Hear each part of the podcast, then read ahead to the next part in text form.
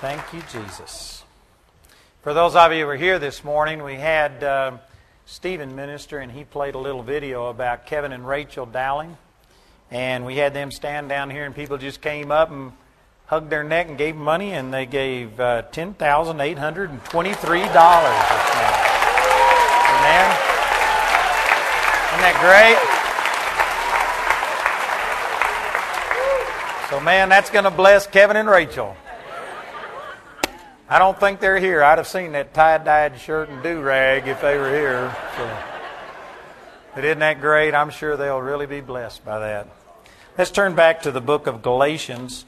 I've been sharing on the cross, and I started off defining what the cross is. It's not talking about the physical instrument of crucifixion, but the way Paul used it, it was referring to everything that Jesus accomplished what He did for us, His completed work, and specifically that He finished it. You can't add to it. You can't do anything to add to it or distract from it. That Jesus paid it all.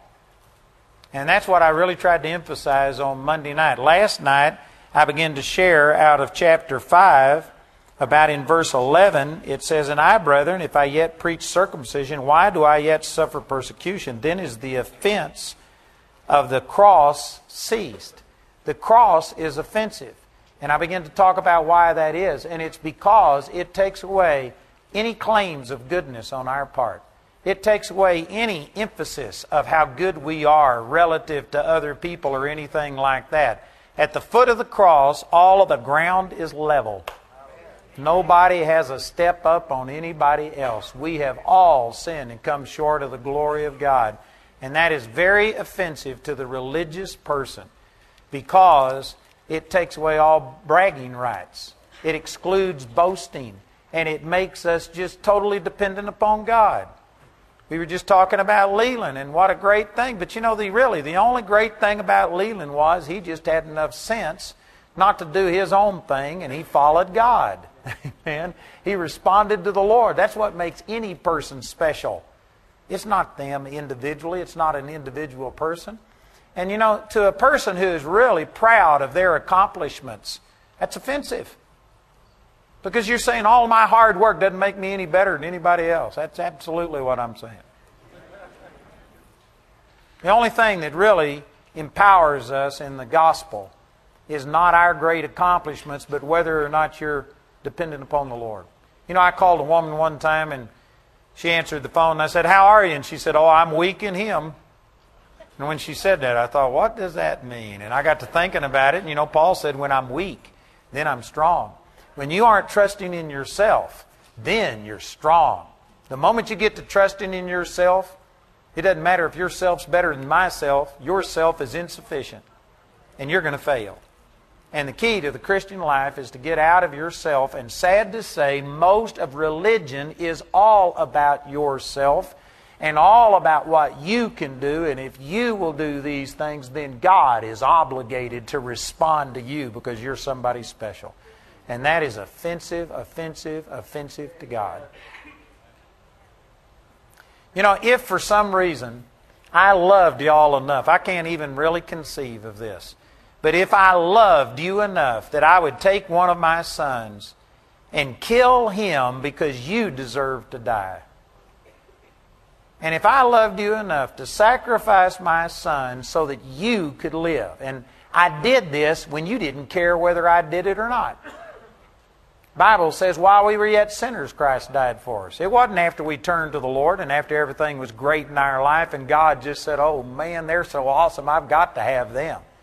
We were rejecting Him. We were doing our own things.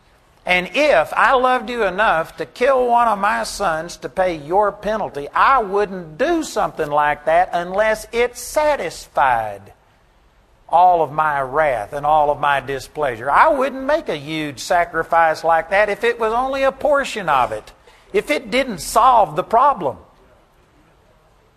I talked to a woman tonight who said she knows that Jesus died for her. She believes it. She's just not sure that he would accept her because she's so bad. And you know what that is? And I told her this, so I'm not saying anything to you. I didn't say to her. I said it in love, and she received it. I believe she got set free. But I told her, I said, you know what you're doing? You're make, you are making your sins and your failures bigger than Jesus. That's an insult to God. You're saying that Jesus wasn't enough. You know, if you had one of these scales that had a fulcrum in the middle and the chains and the two little things that you, you weigh things out, if you were to put the sins of the entire human race over here, I mean not just the current sins, but all of the sins that will ever happen, all of the sins that have ever happened in the past, and if you were to put them on one side and make that thing go to the bottom, one drop of the blood of Jesus would tip the scales. That's how holy, that's how awesome Jesus is. His sacrifice was so great that it can't even be compared to the sin of the world. Somehow the, the church has got this all backward to where sin is such a hideous, terrible thing, which it is. I'm not saying sin's good, but I'm saying in comparison to the price that was paid, it is nothing. The price that was paid was infinitely more. In Isaiah chapter 40, it's a prophecy talking about Jesus. It was uh, John the Baptist quoted Isaiah chapter 40, verse 1. And it says, Cry unto my people, tell them that the warfare is accomplished because she has received double for all of her sins. That's a prophecy about the Messiah coming if you take it and read it in context. And it says, Jesus paid more than the sin of the entire world. It would be like if you were buying something and it cost you $100. And so you were about to give them your credit card and you held it out, and I said no, and I held your hand back and I said, put it on my account. I'll put a million dollars down. Will that cover this hundred dollar debt? That's what Jesus did. We were going to have to pay for our own sins. Basically, this is what religion is telling us to do today that you have to pay for your own sins. Oh, yes, you have to believe on Jesus, but He didn't pay it all. You've also got to grovel in the dirt. You've got to bear shame. You've got to bear condemnation. You've got to go around with a sin consciousness and feel unworthy. And I tell you, what Arthur ministered this morning is, a, is the exact opposite of that. He totally obliterated sin. It's not just covered, it's gone. It doesn't even exist. Your sins are a non issue between you and God. Let me say it this way it's a non issue from God's standpoint. He dealt with sin, His wrath has been atoned. God's not upset, He's not mad, He's not even in a bad mood. God has completely dealt with your sins, but you now have to obliterate those sins and get out from under this condemnation. God reconciled us to Him, but now you've got to reconcile God to you. You've got to accept what He said and believe that God is now friendly with you. And this is what all of this is talking about. And then I, you know, I'm not, I, am just uh, not following my ideas very well. But that's good stuff. I went back to the first part of chapter 5 and I think I quit at verse 4, right after it says that if you are trusting in your own self effort, then you make Christ of none effect. In verse 6, it says, For in Jesus Christ neither circumcision availeth anything nor uncircumcision, but faith which worketh by love. I said this last night, but circumcision here is not just talking about the physical act. It was like the primo, number one act of the covenant. And when you say that, you're encompassing the whole law. You're referring to everything that the law is. You're just referring to keeping a set of rules, and if you will do this, then God does this. So that's what that's referring to.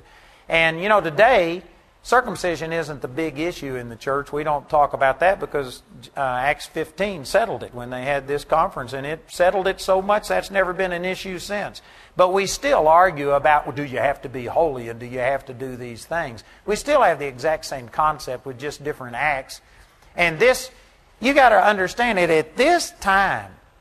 To say that a person could have, a man could have a relationship with God without being circumcised was terrible. In Genesis chapter 17, it says, anybody who said that, you have to kill him. That's how strong this was. Here's Paul saying, it doesn't matter if you're circumcised or not. Did you know that the religious people of Paul's day, they, they, they would have yelled heresy. They would have rebelled at this. Just as the religious people of our day rebel when you say you don't have to be holy to receive salvation.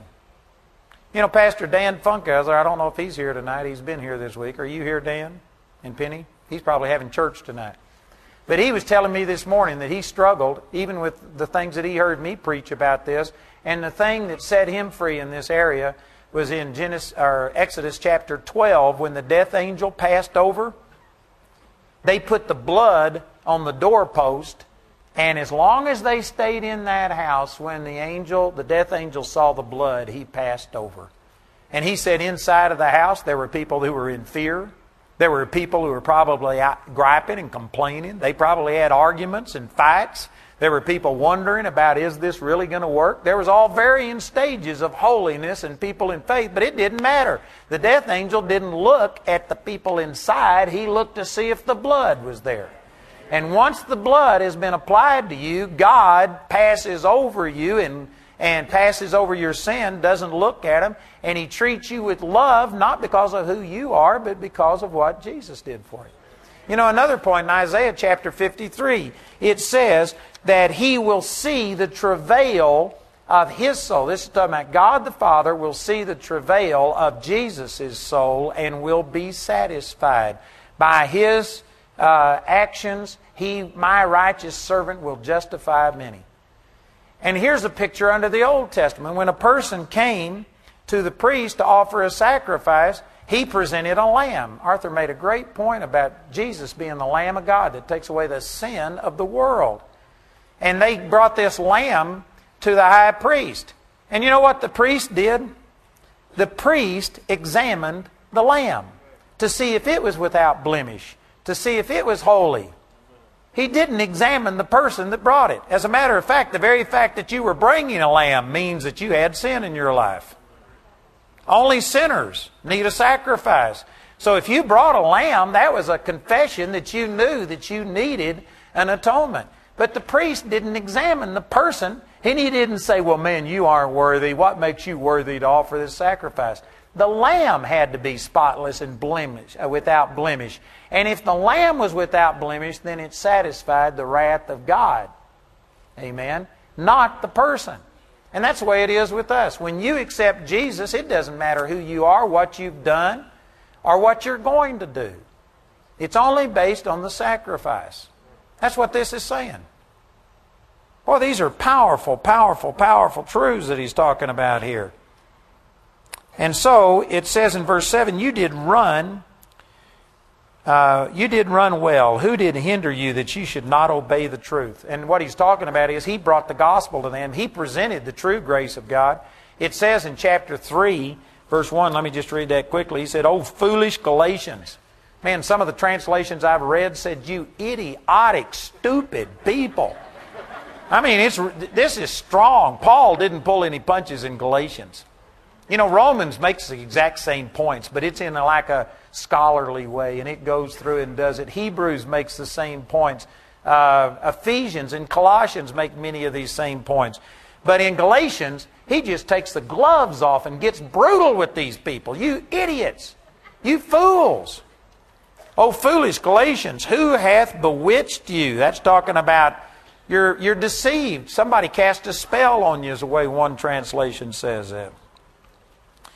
Who hath bewitched you that you should not obey the truth before whose eyes Jesus Christ hath been evidently set forth, crucified among you? He's describing how he presented the gospel. He presented Jesus crucified. He talked about the cross. He talked about that Jesus paid it all. And he made all of these points that I've referred to, what Arthur talked about, and many, many more, to get people to recognize that the price is totally paid. There is nothing you can add to it. It's done. Now, are you going to accept it? Or are you going to sit there and say, no, I'm going to pay this debt? He says, Jesus was crucified before you. That's how he presented. And so he says over here in chapter 5, you did run well. He knew that they received this and they started out in the grace of God and they were so thrilled. But then people came in and said, oh, you know, yeah, Jesus did die for your sins, but unless you keep this Old Testament law, unless you do this and this and this, then you are separated from God, and God is still angry at you, and you can't go to heaven if you don't get all of these things done. And they begin people they begin to make people go back under the law, and that's what he's referring to right here. He said, "Who did um, hinder you that you should not obey the truth? This persuasion cometh not of him that called you. A little leaven leaveneth the whole lump." Most of the time, or many times in Scripture, leaven is spoken of as sin, and so people nearly always take this and refer it to sin. That, man, if you sin a little bit, it's going to defile you completely. If you'll take all of this in context, he's talking about this yoke of bondage, this legalistic mindset, and he says a little bit of legalism will corrupt you. You know, there are some things that are negotiable. I had one pastor draw like a target and say, here's the bullseye. And these are the things that are non negotiable. But then the further you get away from the core of the gospel out here, you know, whether you. Uh, you know, wear your hair a certain length, or whether you dress this way or that. Some of those things. The further you get away, you can you can kind of turn the other way, and there's room for variance and uh, personal opinion on that. But man, there's certain things that you cannot compromise on. This is what Paul was saying that this is something that cannot be compromised on. Any legalism changes the whole thing.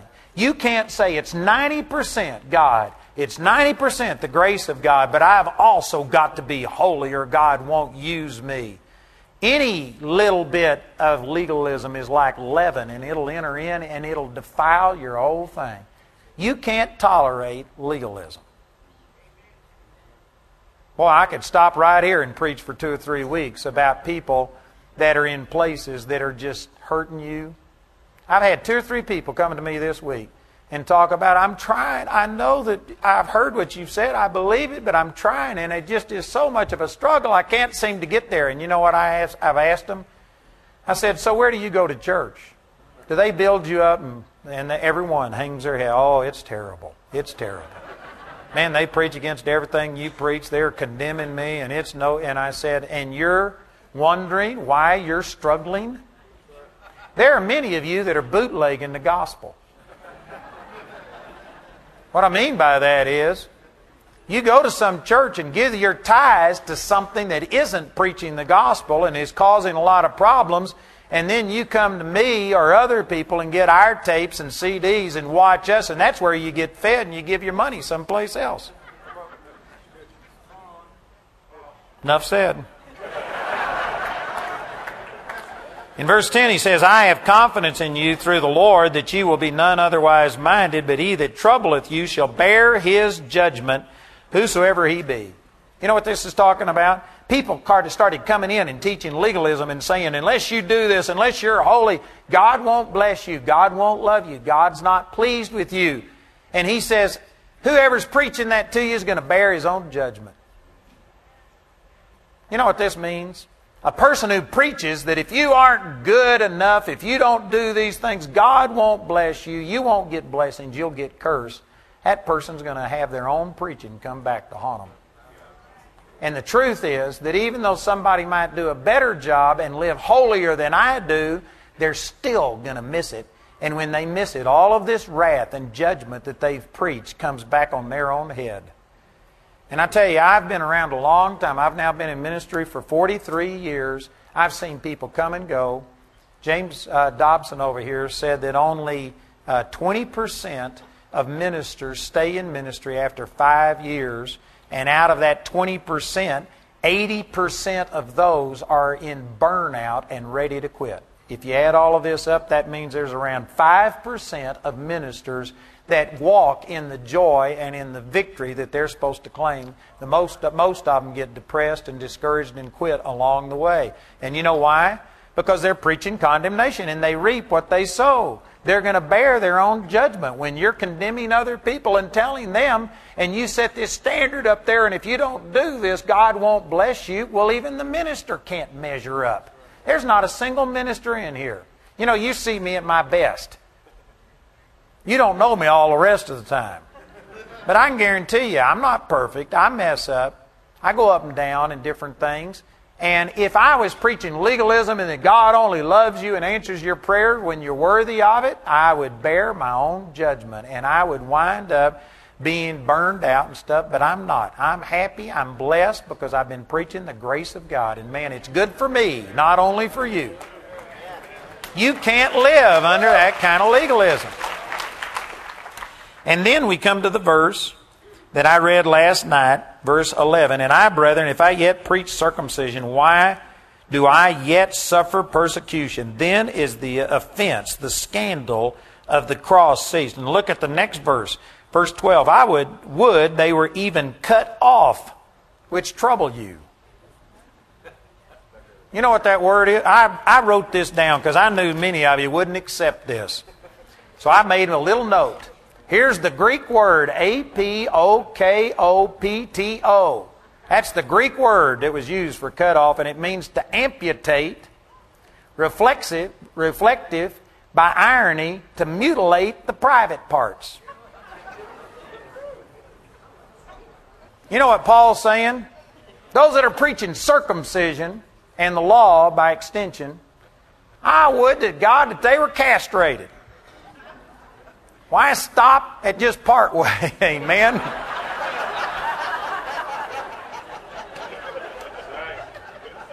I didn't write this. This is the Bible. This is just as much the Bible as John 3:16. I'm telling you what the Bible said. This is how Paul felt about it.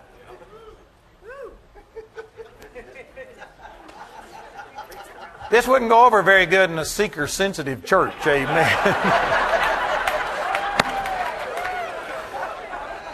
But this is what Paul's saying, man. If you're going to preach that, don't stop halfway. Just cut the whole thing off. Amen.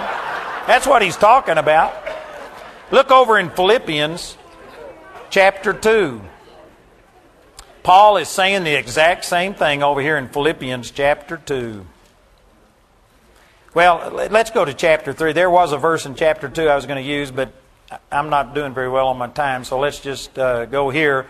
Philippians chapter 3, verse 1. Finally, my brethren, rejoice in the Lord. To write the same things unto you, to me indeed, is not grievous, but for you it isn't safe. People are always wanting to hear something new.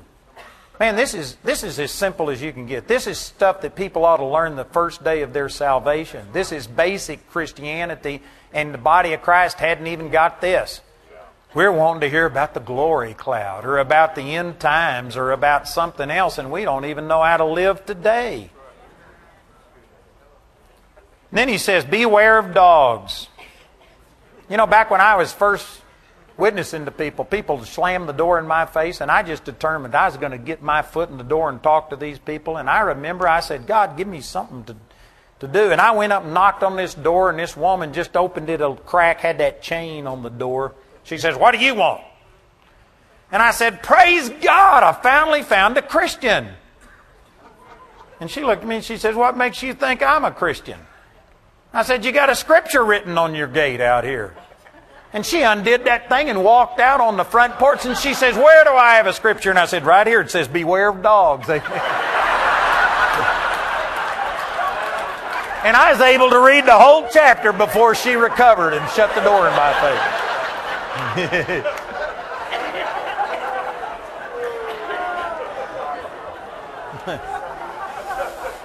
that was awesome. Anyway, that's not talking about an animal. That's, that's a whole different thing. Beware of evil workers. And it says here, beware of the concision. For we are the circumcision. You know what this is talking about? The word concision means a cutting or a mutilation. The word circumcision means to cut around.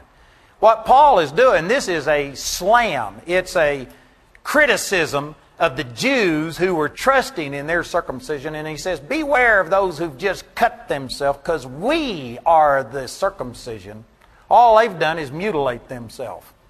Can you imagine how offensive that was to the Jews? Hold your finger here because I'm not through, but look in Romans chapter 2 at this verse. This will bother some of you.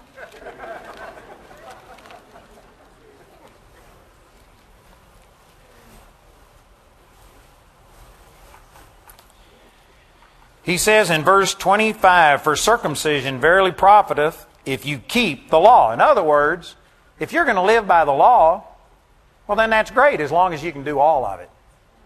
But you miss in one point, you become guilty of all. James chapter 2, verse 10.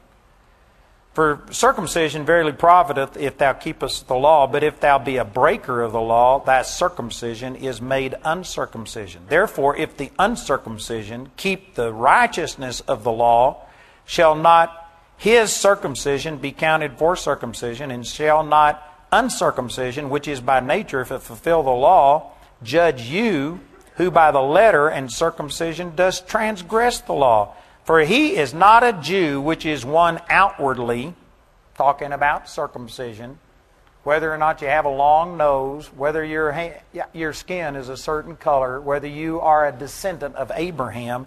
He is not a Jew, which is one outwardly, neither is that circumcision, which is outward in the flesh. But he is a Jew, which is one inwardly, and circumcision is that of the heart in the spirit, and not in the letter, whose praise is not of man, but of God. This is not saying that the Jews still don't have promises that God made to them that are going to be fulfilled. I don't believe in, what did you call it, replacement theology? I don't know these names, but I believe that the Jews still have a part and God has promises to them. But I tell you, God isn't any longer looking on the flesh. And let me just throw this one thing in, and I'm going to try and get beyond this. Amen. I know this is getting a little personal for some people, but this is what the Bible talks about. But you know why I believe God gave circumcision as the sign of the covenant? Because it was meant to be private. You don't walk up to a person and say, Look at my sign of the covenant. This was something between you and God. It wasn't ever meant to be bragged about.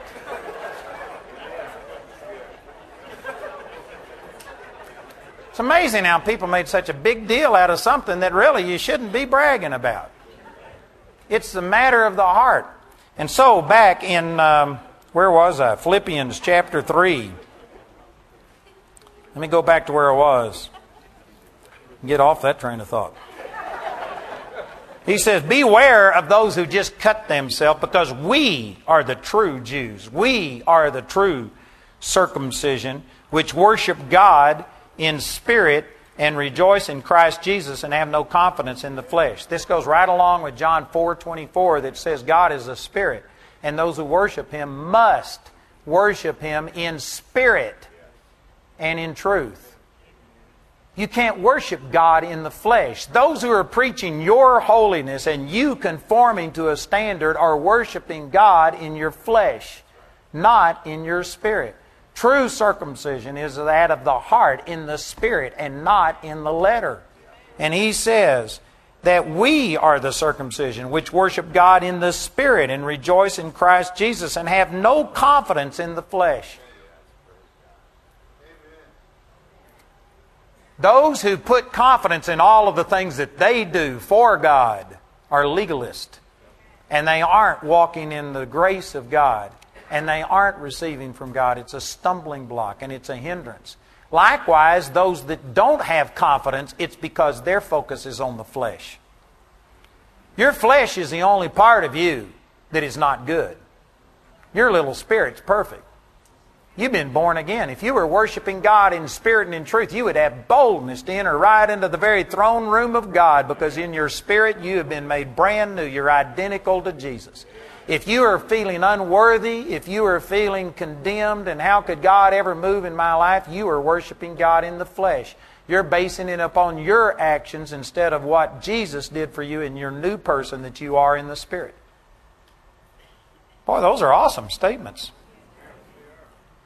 And he says, after he said this about we have no confidence in the flesh, he says, Though I might also have confidence in the flesh, if any other man thinks that he has whereof he might trust in the flesh, I more.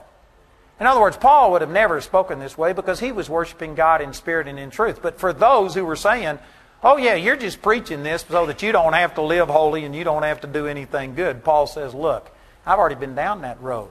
I've done all of these things. Matter of fact, I'm holier than any of you. I've done more than you did. Basically, what he's saying is some of you are thinking, if I could just be good enough and do all of these things, then maybe God will move in my life. He says, I've been holier than any of you, and it still wasn't enough. I'm telling you, that's not the route to go. You need to change. You know, I can say this. I've lived holier than most of the people in here, and I don't say that to brag on me. I say it to show how condemned I was when I was a little kid. I was afraid to do anything. I used to have dreams. I'd smoked a cigarette and woke up in hell. But I've lived holy by man's standards, and it didn't get me a single thing from God. Some of you are trying to become holy enough and promising God and trying to do more and more and more so that God will move in your life. And I'm just telling you, it's a dead end. It's like being on a treadmill. You can put all of this effort into it and do things, and you never go anywhere. You never get anywhere. Scenery's not going to change. That's what Paul is saying. He says, if other people want to brag in their flesh, I could brag. He says, uh, I have more reason to be confident. Circumcised the eighth day. So again, I refer back to the fact that Paul isn't saying that doing something is is wrong or you shouldn't do it. It's the fact that people trusted these things to gain them access to God. It's not what you do, it's where your faith is. You can't put faith in the things that you do. So he was circumcised the eighth day of the stock of Israel, of the tribe of Benjamin, a Hebrew of the Hebrews, as touching the law, a Pharisee. Which to us that doesn't mean a lot, but in that day, Pharisees were super, super righteous. This said a dozen sentences at one time when he said he was a Pharisee. Not many people could lay claim to that. Man, he was claiming that he was strict. He had memorized the first five books of the Bible, could quote them verbatim. He did all of these things. He observed all of the dress codes. He did everything that there was to do. Concerning, concerning zeal, persecuting the church, touching the righteousness which is of the law, blameless. He didn't say sinless. Nobody's sinless, but he was blameless. He gave it his best shot. He didn't fulfill it perfectly, but he did it as good as anybody could. But what things were gained to me, those I counted loss for Christ. Yea, doubtless, and I count all things but loss for the excellency of the knowledge of Christ Jesus my Lord, for whom I have suffered the loss of all things, and to count them but dung that I may win Christ. Again, you know, this is a nice way of saying it, but you could substitute some other words right here. He's just talking about that this is. I don't talk that way, but you could put you could fill in the blank. That's how much he valued all of his degrees and the fact that he was educated under the leading religious person and he was the number one zealot in the nation. And when he walked by, people would bow down and, and show honor because he was so holy. And he says, I count all of that like dung compared to what I've received through Christ. And brothers and sisters, all of your righteousness and all of your goodness may look good compared to mine or compared to somebody else. You may be doing better than anybody else in here, but compared to Jesus and what He has to offer, all of your righteousness is like dung. It's useless. And yet, how proud we are of all of our accomplishments, and we brag about it. You know, I'm always amazed. You can tell people that don't have a revelation of this. Because when people start talking about something, they immediately jump in and want to let you know what they've done. This is one reason I started my own ministers' conference. Because I was sick and tired of going to ministers' conferences where they sat you according to your importance. And you had to sit, you know, on the front row. I was usually on the back row back there. And every time you went, it was just a downer because you'd go up and say, Hi, I'm so and so. And they'd say, Hi, I've got 15 churches. I've got a church of 5,000. I've got this. Here's is my monthly income. How are you? Who are you? And it was just all comparing yourself.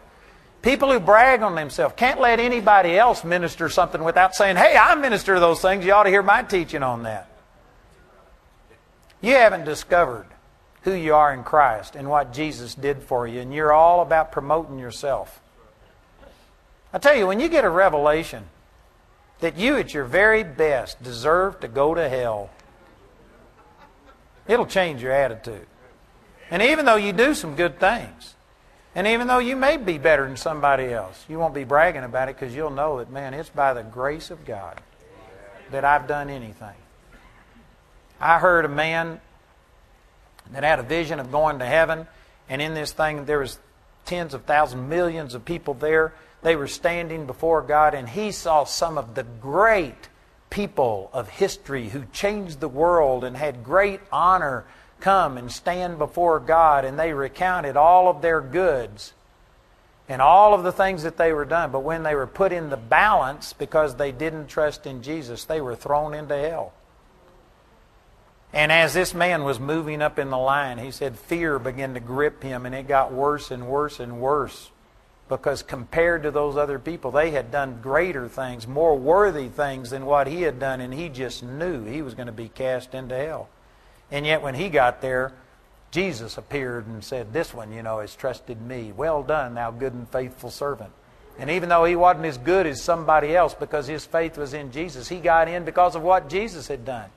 And he related that in his vision or dream, after that, all boasting was excluded. Nobody was feeling like, man, I made it. You weren't bragging on yourself. You were flat on your face before God saying, thank you, thank you, thank you. I think that when we really see things and how it really goes, you know, the Bible says that He's going to wipe te- tears away from our eyes. I don't think that's because we all limp into heaven and we were just suffering so bad that it, we were just all crying and when we get there He has to dry our tears. I think it's going to be when we see people who are greater and holier and better than you cast into eternal hell and you realize, whoa, man, I got no goodness. I don't have any claim to anything. And then God says, Well done, good and faithful servant, because you put your faith in Jesus. Man, I think about 10 billion years won't be sufficient for me to say, Thank you, thank you, thank you. People are always talking about what are we going to do in heaven? Just sit on a uh, cloud and, and strum a harp? Man, I'm going to be flat on my face saying, Thank you, Jesus, amen, and worshiping God. I don't care if I have anything else to do. That will be more than enough Again, people who think that way, they have never understood. You know, I, I, preach grace, and a lot of people criticize me and say I'm making light of sin. I believe it's really just the opposite. I believe people that are preaching that you got to be holy, they're making light of what Jesus did. They don't understand the price that was paid. They are emphasizing what we've got to do instead of what was done for us. And what we have to do is pales in comparison to what Jesus did for us. You know, when I had this experience with the Lord, March the 23rd, 1968, in retrospect, I am super glad for the way that God started my relationship with Him. Because I was a religious Pharisee. I got born again when I was eight, and I thought I was better than everybody else. I never smoked a cigarette. I never used a word of profanity. I was living righteous and holy, and I was proud of how holy I was and thinking God owed me something. And yet I wasn't seeing any victory, but I was still deluded that thinking that somehow or another I was just good enough that God had to move in my life. And on March the 23rd, 1968, God just pulled back a veil. And I don't even know how this happened. I can't explain it to you, but I instantly saw what a religious hypocrite I was. I saw how I was trusting in myself and how I was counting all of my goodness and comparing myself to people. And God just, I mean, in a moment's time, showed me that all of my righteousness is like filthy rags. And I honestly thought God was going to kill me. I was 18 years old. I was told that God's the one that killed my dad when I was 12, that God's the one that did things. And with my theology at that time, when I saw how ungodly I was, I thought that was the first time God had seen it. And I just, I honestly expected to die that night. I was in the presence of a holy God. And it wasn't just me. There was probably 15 people in that prayer meeting, and every person was on their face before God for hours. God walked into that place. And He started showing me what a hypocrite I was. Not in a rejecting type of way, but just re- revealing this self righteousness to me and how it was not sufficient.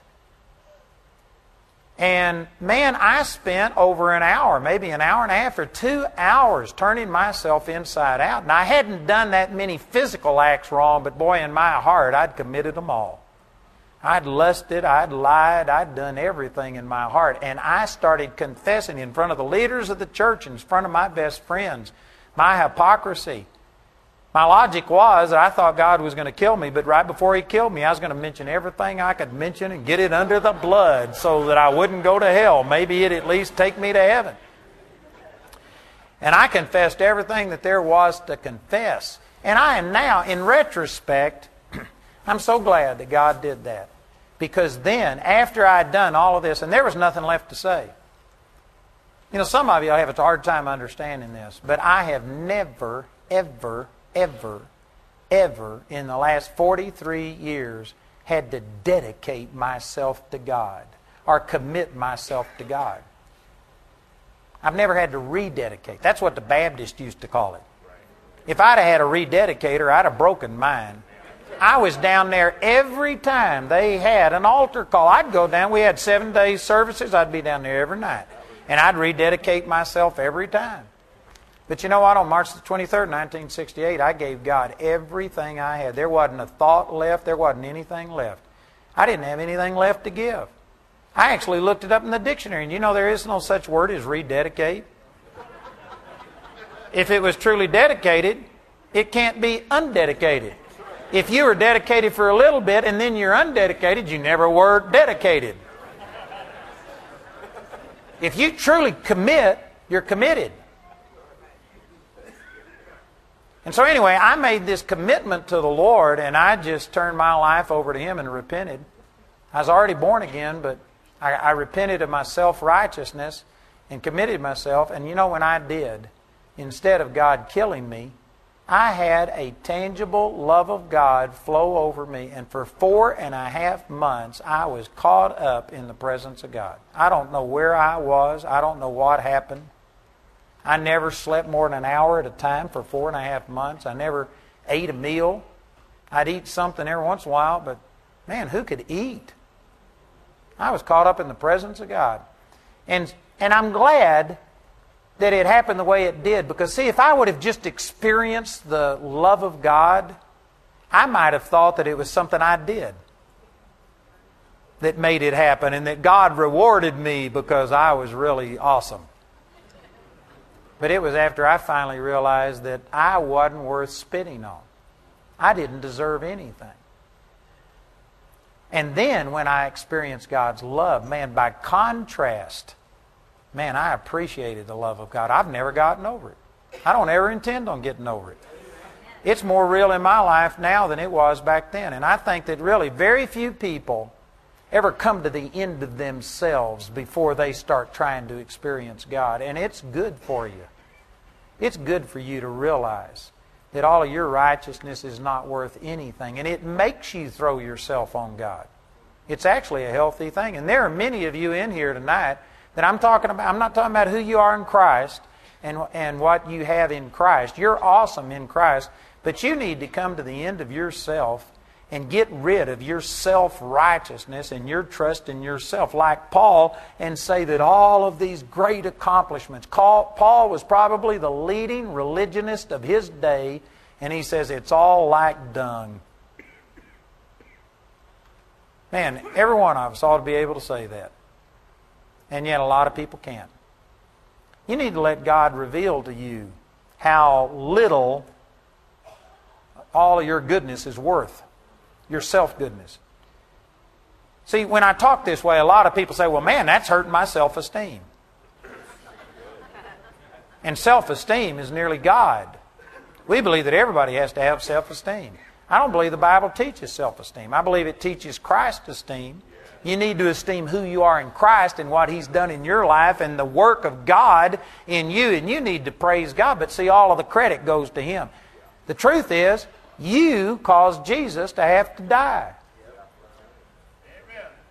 Your sin caused God to have to send His Son. Every one of us in here is guilty of the greatest transgression that could ever happen, and that is our sin caused God Almighty to literally have to kill His Son to justify you. And that makes all of us unworthy in ourself. And you shouldn't have great self esteem. Amen. Many of you disagree with that. I understand that. I understand I'm not the final answer on everything. You're entitled to your opinion, but I'm not going to agree with you or we'd both be wrong. And so in verse um, 9, he says, And be found in him, not having my own righteousness. You know what your own righteousness is? It's all that self esteem, it's all your goodness, all of your awesomeness. You are just so powerful. I meet people all of the time that it's like, man, God, just get me on the stage. Just you give me the audience and I can handle it from here. You open up the door and God, I can take it from here. That's the very reason that God's not using you. It says over in John chapter 2 that when he was the first time he appeared in Jerusalem, it says many believed on him when they saw the miracles that he did, but Jesus wouldn't commit himself to any of them because he knew what was in man, and he didn't want any man testifying of him out of their own ability. The very reason that God isn't using some of us is because we aren't trusting His grace and what He's done. We are doing it in ourselves. We're thinking, God, you are so awesome to have me on your side. No wonder you chose me. I can see the wisdom of it. Man, God, I'm awesome, and, and thank you for choosing me. Now you just open up the door and I can take it from here. That's the very reason God's not using you. If you're praying and saying, Oh, God, use me, oh, God, open up doors, the reason God isn't using you is because you aren't usable. And the thing that makes us unusable is not sin or any of these things, it's the fact that our, our trust and confidence is in our flesh is instead of who we are in Christ. In a way, it's a great blessing not to have any natural talents or abilities. I pity those of you who can do anything. Because it's hard for you to trust God because you can do it. Man, I was blessed in that I was never good at anything. And so, man, when I had this experience and I experienced God and found God, there was no contest. Nothing I've ever done even came close to competing what God could do through my life. And so it was easy. It was easy for me to run up a white flag and just say, oh, man, you can have it, because I didn't have much. I didn't have any trophies sitting on my shelf. I didn't have any accolades. That's the reason the Bible says God chose the weak things of the world to confound the wise and base things of this world and things that are not, to bring to naught things that are, so that no flesh would glory in his presence. Nobody is going to stand there and say, Boy, look what I did through Jesus. It's not, it's not I can do all things through Christ who strengthens me. It's I can do all things through Christ who strengthens me. That has to be the, the attitude, the emphasis. And the problem is, most of us are just too in love with ourselves. And so he says, I, I want to be found not having my own righteousness, not self worth, but Christ's worth. I want to value who I am in Christ, which is of the law. That self worth is all of the law, it's all of the flesh, it's all external but that which is through the faith of Christ, the righteousness which is of God by Him, by faith, that I may know Him and the power of His resurrection and the fellowship of His sufferings, being made conformable unto His death. Man, there's so many good things there. I'm trying to get down to verse 18. I got a long ways to go. If by any means I might attain unto the resurrection of the dead, not as though I'd already attained, Either we're already perfect, but I follow after if I may apprehend that for which I also am apprehended of Christ Jesus. Brethren, I count not myself to have apprehended. That's talking about in his flesh. In his flesh, Paul still wasn't the perfect person. You aren't ever going to be the perfect person. It's amazing how people think that, well, I got saved and I had to come to him just as I am without one plea. I didn't have anything to offer him, but now I've been a Christian for 20 years and I ought to be stronger than this. And I ought to be all of these things. Your flesh never, ever is going to get better. The victory to the Christian life isn't somehow or another getting rid of all of your weaknesses and becoming strong. The victory in the Christian life is becoming weaker and weaker, less and less dependent upon yourself, and more and more dependent upon who Christ is in you and learning how to trust Him. Your flesh doesn't ever get any better. Did you know that your flesh is just as capable of sinning right this moment as it was before you got saved? The only victory, the only assurance that you have is if you quit trusting in yourself and instead become so completely dependent upon God That is the only thing that gives you assurance that you're going to be able to make it and hold on and, and act right. And if you are really pleased with yourself, then that hinders the process. You need to get through loving yourself and start loving God and what God has done in you. You know, I had a man one time that did some things, wound up in a psych ward, had thought of committing suicide. And I went up to visit him. He didn't want to see me. And I went in, and the reason he didn't want to see me, he says, I'm a pa- I've been a pastor. I shouldn't have ever done these things. How dare I do this? And he just felt so ashamed. And I said, You know what? Your flesh is still the same flesh that it was before you got saved. And if you get out of the Spirit and into your flesh, you're as capable of doing anything as you ever were. I said, It's not like you've lost all of this ground that you gave. You just got out of the flesh. It's like, I mean, out of the Spirit into the flesh. It's like flying in an airplane. You get to thinking, look what I'm doing. You aren't doing that. That airplane's the thing that's flying, and it's your position inside of that airplane that allows you to go up two miles high and 600 miles an hour. It's not you doing that. And if you don't believe it, just step out of the airplane and see what happens. It's not you that's become strong, it's Christ that's strong in you, and you have quit trusting in yourself, and you've got to where you operate in faith and respond to Him. That's what gives you strength. And the moment you step out of Christ, you're going to crash and burn just the same as you would have before you got born again. Your flesh isn't any better than it was before. Flesh is flesh. It doesn't matter if it's second class or third class or USDA choice flesh. If you are in the flesh, you cannot please God. So, what verse was that? Anyway, let's go to verse 13. Brethren, I count not myself to have apprehended, but this one thing I do, forgetting those things which are behind this doesn't mean that you forget your victories. We're commanded to remember and stir ourselves up. This is talking about forgetting all of his past accomplishments and all of the things that he took pride in and thinking about how awesome he was. He just he got over himself. We ought to all get over ourselves. And we ought to forget all of those things that are behind and reaching forth unto those things which are before. I press towards the mark for the prize of the high calling of God in Christ Jesus. Let us therefore, as many as be perfect. He's just talked about that, you know, he's nothing, and all of his great accomplishments are like dung. And he says, Let as many of us as are as perfect think this way. How do you reconcile this? See, people have struggled with this because some people are only one dimensional. They only think in the flesh, in the natural, and they don't understand that we're a spirit being. In the flesh, we are nothing.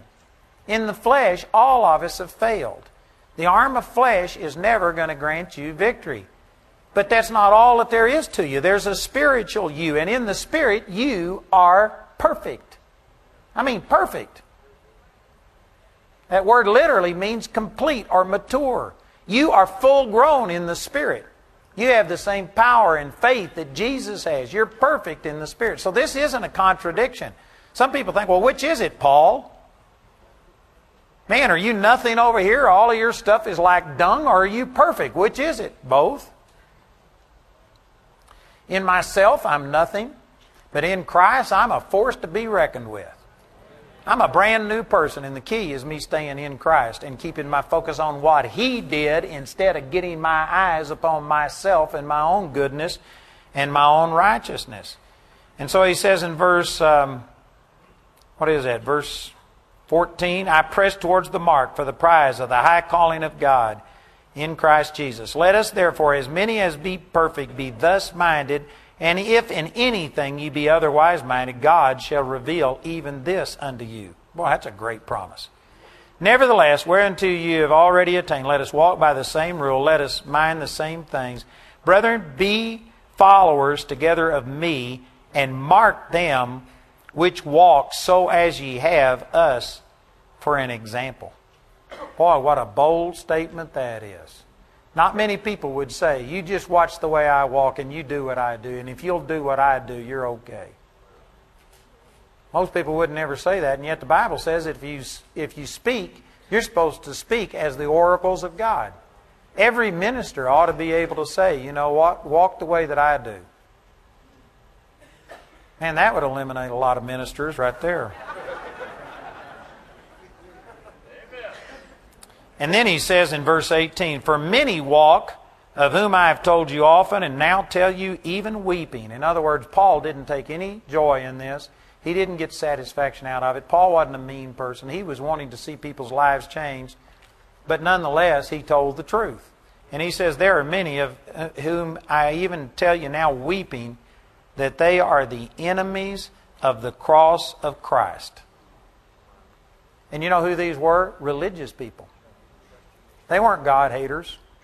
Many people think the enemies of the cross of Christ, the enemies of what Jesus have done, are people that are out here, homosexuals, liars, thieves, people who are saying that they're atheists and stuff like that. Paul is talking about people who point to what you must do and try and get you to serve God and make yourself acceptable in your flesh, in your natural self, with your actions, instead of putting faith in what Jesus did. They are the enemies of the cross. They're the enemies of what Jesus did. They are preaching that Jesus didn't pay it all, that you've got to add to it, that you've got to supplement. Jesus is just an addition, an add on, but he is not the focal point. Paul said they're the enemies of the cross of Christ. And he goes on to say that their end is destruction, whose God is their belly. People who are always preaching what you must do. It's all, they, it's all for themselves. They are living to satisfy themselves and to satisfy their lust. They're physical oriented instead of spiritual oriented. Whose God is their belly, whose glory is in their shame. You know what that's talking about? They're glorying in their flesh. This goes back to the very first scripture that I used. And I'll end with this in Galatians chapter 6, the first scripture we used on Monday night verse 14. Let me go back and read the two previous verses. As many as desire to make a fair show in the flesh, they constrain you to be circumcised only lest they should suffer persecution for the cross of Christ. So that they don't have to stand and defend the goodness and the grace of God. They just say, well, you got to do all of these things, and the carnal person accepts that. For neither they themselves who are circumcised keep the law, but desire to have you circumcised, that they may glory in your flesh. Legalists, people who preach holiness, are always in the flesh and always focused on the flesh, and they're preaching this so that they can take pride in how you dress and how many times you come to church and how much you give. Instead of looking at matters of the heart, they're always wanting to find something in the physical because their man looks on the outward appearance, God looks on the heart. Carnal people are always focused on what you're doing outwardly, and they don't care what you're like on the inside. But in verse 14, but God forbid that I should glory save in the cross of our Lord Jesus Christ, by whom the world is crucified unto me and I unto the world. Over there in Philippians 3, it says they glory in their shame. They are glorying in their accomplishments. They are glorying in their goodness and all of their achievements instead of, like Paul, saying, I don't glory in anything except what Jesus did for me. Man, this is a great way to live. Because, see, when everything is on Jesus, Satan can't condemn you. As long as I think I'm somebody special and I'm saying, oh God, I'm better than I've been, thank you that I am now a mature Christian and I'm awesome. God, you've really done a great thing in me and I am proud of it. The moment you do that, a haughty spirit goes before destruction. Or I misquoted that. Proverbs 16, 18. What does it say? Pride goes before destruction and a haughty spirit before a fall. The moment you get to swelled up with pride and thinking about you, you have just stepped out of the airplane. You are, you're going to crash and burn. You are no longer in the spirit. Satan is going to eat your lunch and pop the bag.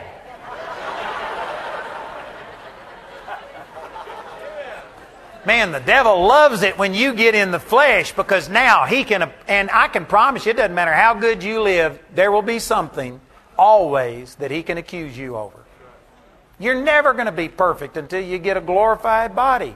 But when you stay in the Spirit and base everything on what Jesus did, you're just like Teflon. Nothing sticks. He can throw any accusation at you. And you know, the Bible says agree with your adversary quickly while you're in the way. And he can say, You aren't worthy. And you just say, You know what? You're right. I'm not worthy. Praise God for Jesus. Praise God that I'm going to pray in the name of Jesus and get it through who He is. And you can go through the day rejoicing instead of feeling condemned and guilt ridden because it doesn't matter. It's not about you, it's about Jesus. He paid it for you, and God loves you because you love Jesus. And if you've accepted Jesus, that's good enough for God. He accepts you. You are accepted in the beloved. Ephesians 1 6. Isn't that awesome? Man, I tell you, this is powerful, powerful stuff. And all of this is what it means when he says, I'm glorying in the cross. That there's an offense of the cross. This is offensive to the person who is super proud and pleased with how awesome they are. They do not like this message because it takes their pride away, their arrogance away, and it makes them dependent upon somebody beside themselves. And that's tough on human nature. But I tell you, it's a way to go. It's a blessing. I would highly recommend it. Amen. Father, thank you for these truths. Thank you for sending your Son. Thank you, Father, that we were destitute. We could have never paid for all of our errors. And so you sent a Savior who did it all for us. And Father, I pray through these scriptures and things we've talked about tonight that you would help people to get out of themselves and out of trusting in themselves. And that we would step over into the Spirit and just dwell in who we are in Christ and what you've provided for us that there is no condemnation to those who are in Christ Jesus. Father, I pray that there's a, a, lifting of guilt and condemnation as we focus our attention on you. Father, I pray that people would experience the joy and the peace of knowing what it's like to be one with you and in the Spirit and feeling no guilt and condemnation. And I pray that people would enjoy it so much that they would just stay there and never go back to the flesh and never go back to trusting in themselves. Thank you, Jesus. Holy Spirit, we welcome you to do these things in our hearts and in our lives tonight, and we thank you for it. Praise the Lord. You know, there's a lot of things I believe that God's doing here tonight, but I believe that as I was speaking, there are some of you that haven't come to the end of yourself. And you know, it's not always easy to do. This may be the only message some of you have ever heard about self esteem not being the goal of every person, and that you aren't supposed to just esteem yourself. You're supposed to esteem what God has done and who God has made you in the Spirit and not in your flesh. There's some of you that this is the first time you've ever heard any human being ever talk like this. And you can't do something that you've never heard. Faith comes by hearing, hearing by the Word of God.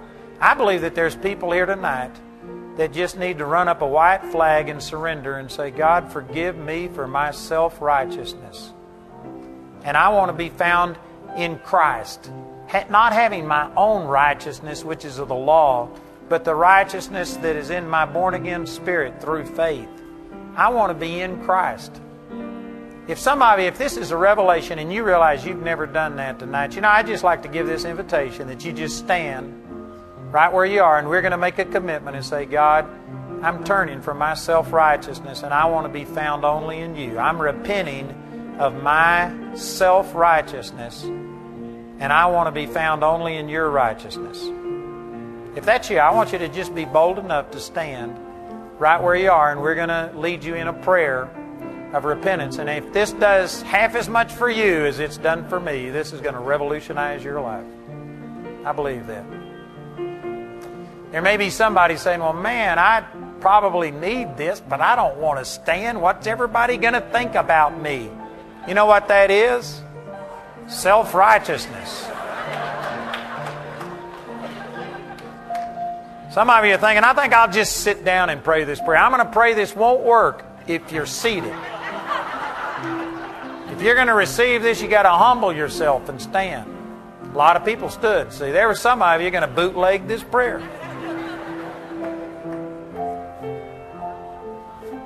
Thank you, Jesus. Father, I just thank you and I pray that right now we've humbled ourselves. You said if we humble ourselves under the mighty hand of God, that you will lift us up. Father, we just humble ourselves and we say, Forgive us for our self righteousness. Forgive us, Father, for being so focused on ourself and not focused on you. Forgive us for trying to find a righteousness that is of our own instead of that which was a gift from you. Father, thank you for the revelation of this tonight. And we believe that you're going to just keep this strong in our life and that we will turn from self righteousness and we will commit ourselves to the righteousness which is of God by faith. So, Holy Spirit, we thank you for this revelation. We believe that you're going to bring this back to our remembrance, whatsoever you've spoken unto us, and that this is going to become real, and that you're going to help us to get out of the flesh and into who we are in Christ. We make that commitment and believe that you are faithful and just to keep that which we commit. We make the commitment. Now, Father, we thank you that you're going to keep it and hold us to it. Thank you for your guidance, and we agree and receive it in the name of Jesus. Amen. Praise God. Y'all mean that? Amen. Praise the Lord. Again, I'd like to ask if there's anybody here who needs salvation. You know, again, there are many people that think they're saved because they go to church and they're a relatively good person. But if you heard my message tonight, all of us have sinned and come short of the glory of God. Nobody's flesh, I don't care how good you are, is worthy of relationship with God. So if you don't, if you've never made that commitment, regardless of whether you're one of the pillars of the church, you ought to come forward and confess Jesus as your personal Lord. And if you've already been born again, but if you don't have the baptism of the Holy Spirit, you need the baptism of the Holy Spirit. You can't understand the things I've talked about tonight in your carnal mind. You have to get this by revelation. It just doesn't come any other way. If you don't have this baptism of the Holy Spirit, I'd like to give you an opportunity to come forward and receive the baptism of the Holy Spirit and this gift of speaking in tongues. If that's you, if you need to be born again, make a profession of your faith in Jesus and not in yourself, or if you need the baptism of the Holy Spirit and speaking in tongues, I'd like to ask you to get up out of your seat right now and just come forward, and we're going to pray for you and help you to receive. Anybody? Anybody in here like that? If that's you, wave at me. Amen. Have we gotten everybody in here saved and baptized in the Holy Ghost? If you're saved and baptized in the Holy Ghost and speaking tongues, raise your hand. Keep them up. I'm looking. Greg Mohr right down here, doesn't he? Oh, there he is. Well, I, it looks to me like everybody's already saved, baptized in the Holy Ghost. What a deal! Amen. Then you got all of the goods. Praise God. All you need to do is renew your mind and start receiving what is already yours. I'd like to ask our prayer ministers to come up here. And again, if there's anybody that needs prayer, you know, you may not be limited to a physical thing that you need.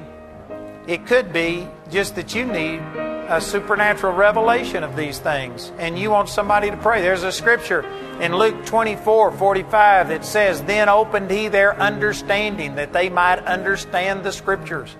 We can pray for you that God will give you a revelation. There could be all kinds of things. Maybe you've prayed for healing before, but you've never understood some of the things that we've talked about. Now you're ready to stand on what God has done for you and receive it as a gift. If you need prayer for anything, that's what all of our prayer ministers are here for, and that's to pray with you. So if you need prayer, just come forward right now. The rest of you, remember that we have books, CDs, all of these things. We have the services, all of the services up to this point are already recorded on CDs and on DVDs. You can get those out there. Remember that we'll be back tomorrow. I tell you, this morning was powerful. If you weren't here this morning, you missed a blessing. So if you can, come back in the morning. We're going to have a special time. We're going to have some of our directors give you some of the testimonies about emptying entire hospitals and seeing awesome things happen. It'll be a blessing to you. So we'll be back at 9 in the morning. We have our healing school tomorrow afternoon at 1 o'clock. And I'd encourage you to come to that. And then we'll have our services tomorrow night. So God bless you. You're dismissed. Thanks for coming.